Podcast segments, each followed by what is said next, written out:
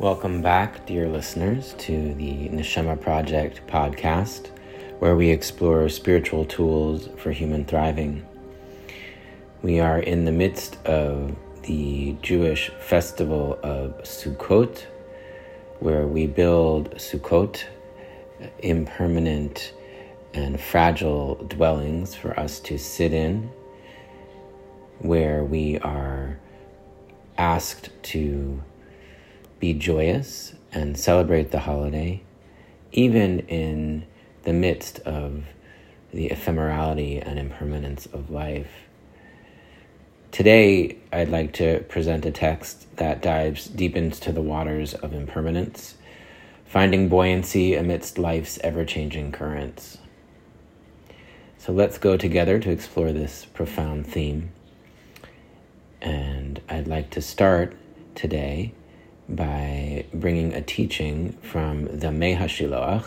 The Mei HaShiloach was a commentary by Rabbi Mordechai Yosef Leiner of Izbika, uh, who lived in the 19th century, and its teachings on the Torah from a Polish Hasidic master. And it's a beautiful mystical text that really encapsulates these themes of impermanence and ephemerality that are so prevalent on Sukkot. So, as I read this text, I invite you to listen deeply and let each word resonate, allowing the layers of meaning to unfold for you. Here's the text. He begins by quoting a incident from Talmud uh, Bechorot, where Rabbi Yehoshua has a debate with the sages of Athens, and they ask him a series of challenging questions. Amidst these challenging questions, they challenge him with a request. They say, Build us a house in the middle of the air and through invoking a divine name, Rabbi Yehoshua situated himself between heaven and earth in the air, responding, Bring me bricks and mortar, and I'll construct it here. This mirrored the challenge they presented. They recognized the tangible strengths and substantiality of the fire or the sun or the earth. And so they prodded him demonstrate the strength in this ethereal place, this impermanent place, in the middle of the air. Rabbi Yehoshua's reply was profound. The power he conveyed was in the space between the heavens and the earth, a fleeting, impermanent realm that was hard to grasp, much like the transient dwelling of a sukkah. By asking for bricks and clay, Rabbi Yehoshua beckoned them to delve deeper and understand the essence of this space.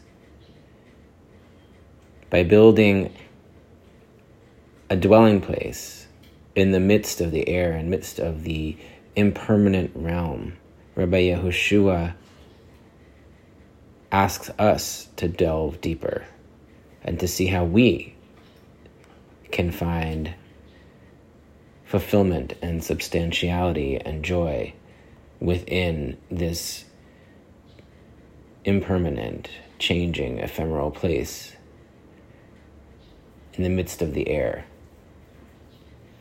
Just as our ancestor Jacob named a place Sukkot after building a transient shelter, so too is our connection to the imper- impermanent and airy dimensions of existence. In this story, Rabbi Yehoshua's encounter with the sages of Athens takes us on a journey between the material and the ethereal.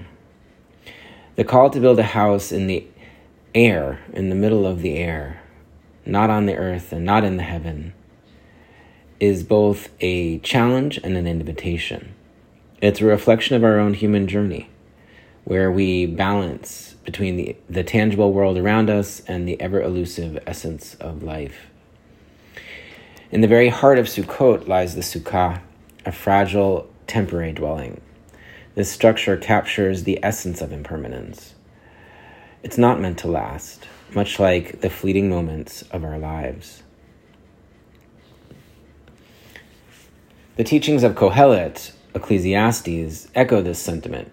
The words Hevel Havalim, which we often translate as vanity of vanities, might also be understood as breath upon breath or air upon air. Each breath we take, in and out, in and out, constantly changing, constantly moving. Each breath we take is an affirmation of life, yet also it reminds us of life's transient nature, life's ephemeral nature. Just as each, each breath comes and goes, so do the experiences and moments of our lives. In mindfulness practice, the act of conscious breathing is central. central. When we breathe with intention, we not only nourish our bodies, but we ground ourselves in the present moment. We become keenly aware of the impermanence of everything around us and within us, and we can find joy in that space by building a place to sit. For that's what we do in the sukkah. We sit in the sukkah. We have a dwelling place, a sitting place in the air amidst the ephemerality of the world, the impermanence of the world. Just as when we sit and we breathe in and out during meditation, we have a place to sit amidst that ephemerality, a place to experience joy. So the sukkah stands as a beacon of this awareness. As we dwell within its walls, we're exposed to the elements, protected but vulnerable. In this sacred space, we come face to face with the delicate balance of existence. The beauty of Sukkot lies in its call for us to embrace this impermanence, to be present amidst life's changes, and to find harmony within its cyclical nature. Drawing upon the well of spiritual wisdom, both from our tradition and beyond, we find a shared message. Embracing life's impermanence is the key to truly living to acknowledge change, to sit with it, to breathe it in and breathe it out, and to let it guide us on our journey. There's a wonderful story from King Solomon where he sends out Benaiah, one of his attendants, to go find a ring that when somebody who's sad puts it on, it would make them happy, and somebody who's happy puts it on, it would make them sad.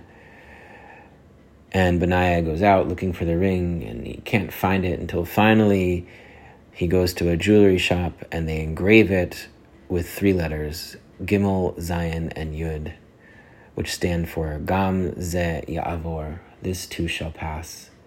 And when he gives the ring to King Solomon and he looks at it, he realizes that whenever somebody who's happy looks at that, they might become sad because this too shall pass. And whenever anybody's sad looks at it, they might become happy because they realize that this too shall pass. This is the essence of Sukkot. This too shall pass.